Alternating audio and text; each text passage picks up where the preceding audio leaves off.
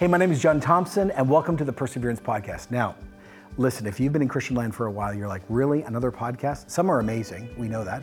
Some are okay, some are great, and some are terrible, and we're like, let's not do that again. So, why another podcast? And, Jon, why are you doing a podcast? Well, uh, we thought that this would be a really helpful platform, a long, uh, long form conversation actually, about how you do ministry well in a long term experience or environment, and with a twist, What's the role of the Holy Spirit in so much of the conversations leaders have, but it sounds like he's not really involved or at the center? So, we're going to ask a lot of questions like how does uh, perseverance affect a leader's soul? What's connected to perseverance and its and organizational uh, health?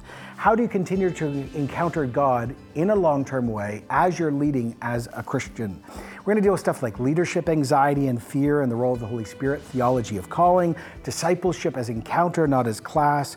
What's the role of the Holy Spirit, not just in preaching prep, but actually as you're preparing sort of preaching calendars, all that sort of stuff? How do you know if revival is happening in your church? Is it guaranteed? If it does happen, how do you lead through it well? And then, actually, which is rarely addressed anywhere, how do you prepare for it to end so the grief doesn't take out you or your church? We're going to talk about things like how do you work with a visionary, uh, gift tension, so much more.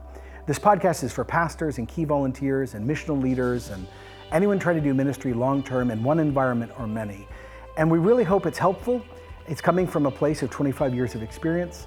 It's also coming from a perspective where we're trying to integrate theology and spiritual encounter and practical advice all in one place. So we hope that you like this, you subscribe, and you share, and that you begin to listen in on a lot of stuff that we've been through that's good, that's bad, that's awful, and amazing. And hopefully, out of this story, out of our reflections, it can help you where you're doing ministry in your corner or your part of the world.